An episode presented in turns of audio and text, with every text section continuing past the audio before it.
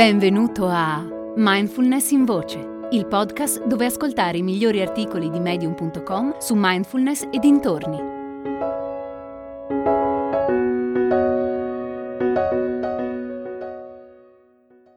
Mindfulness in azione di Efrat Livni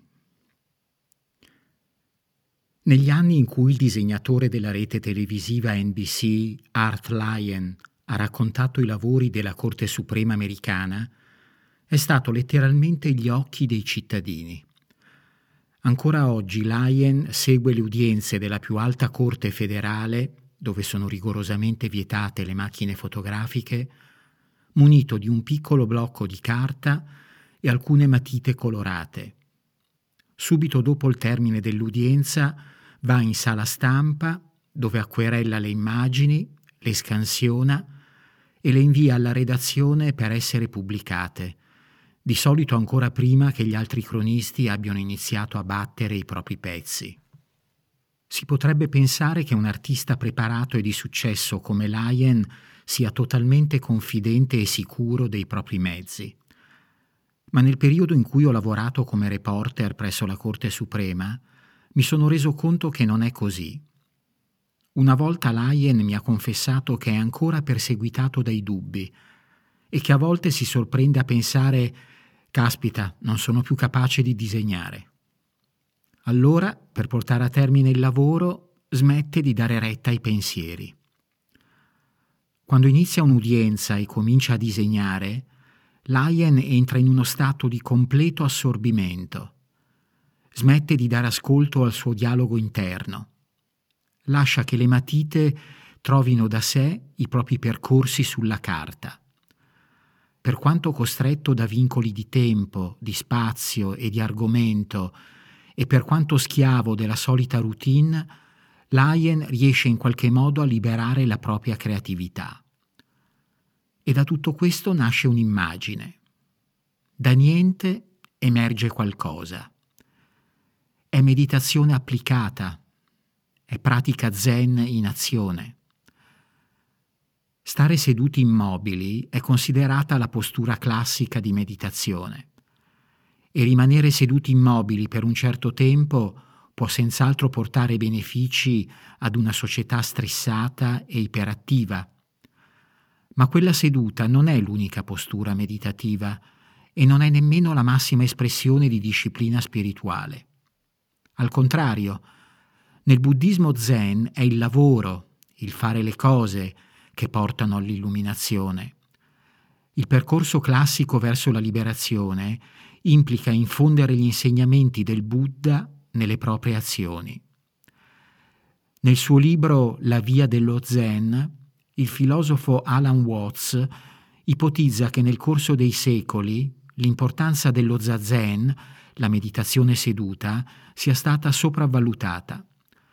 Sostiene che di fatto il praticare seduti sia stato soltanto un cambiamento dettato da motivi pratici, senza alcuna relazione con la liberazione spirituale. Dal momento che lo zen si stava diffondendo molto nella società e i monasteri si riempivano sempre più di giovani indisciplinati da educare, gli insegnamenti hanno enfatizzato la postura seduta perché aiutava in qualche modo a contenere le smanie giovanili. Ma agli albori lo zen era dedito a una meditazione attiva. La spiritualità prendeva forma attraverso il lavoro, inteso come arti, mestieri e faccende quotidiane. Il famoso maestro cinese Nan Yue Wai Zhang sosteneva che allenarti nella pratica seduta è come allenarti ad essere un Buddha seduto. Se ti attieni solo a quella postura, non farai mai tuoi i principi dello zen. Forse la pratica rende perfetti, ma il trucco dello zen è comprendere che la pratica è essa stessa perfetta. Adottare un simile approccio risolve il problema psicologico dell'essere riluttanti, del procrastinare, perché sai che atteggiamento tenere verso ciò che c'è da fare che sia impegnativo, piacevole o difficile, lo fai e basta.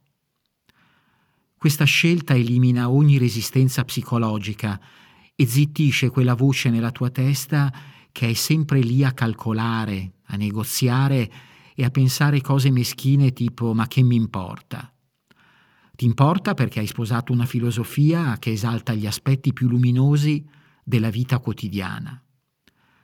Il bonus è che questo approccio migliora le tue capacità meditative anche dal punto di vista tecnico, perché la pratica si perfeziona.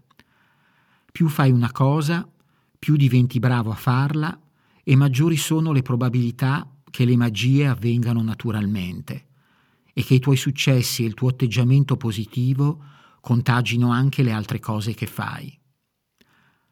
Watts spiega che il concetto zen di illuminazione non è qualcosa di trascendente. L'idea è di osservare il mondo così com'è, in uno stato di coscienza ordinario.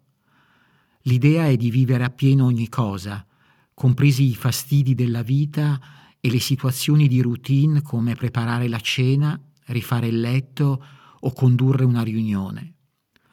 L'obiettivo del praticante non è di galleggiare sopra il mondo, ma di immergersi nel mondo, a tutto tondo, a prescindere dalla postura meditativa.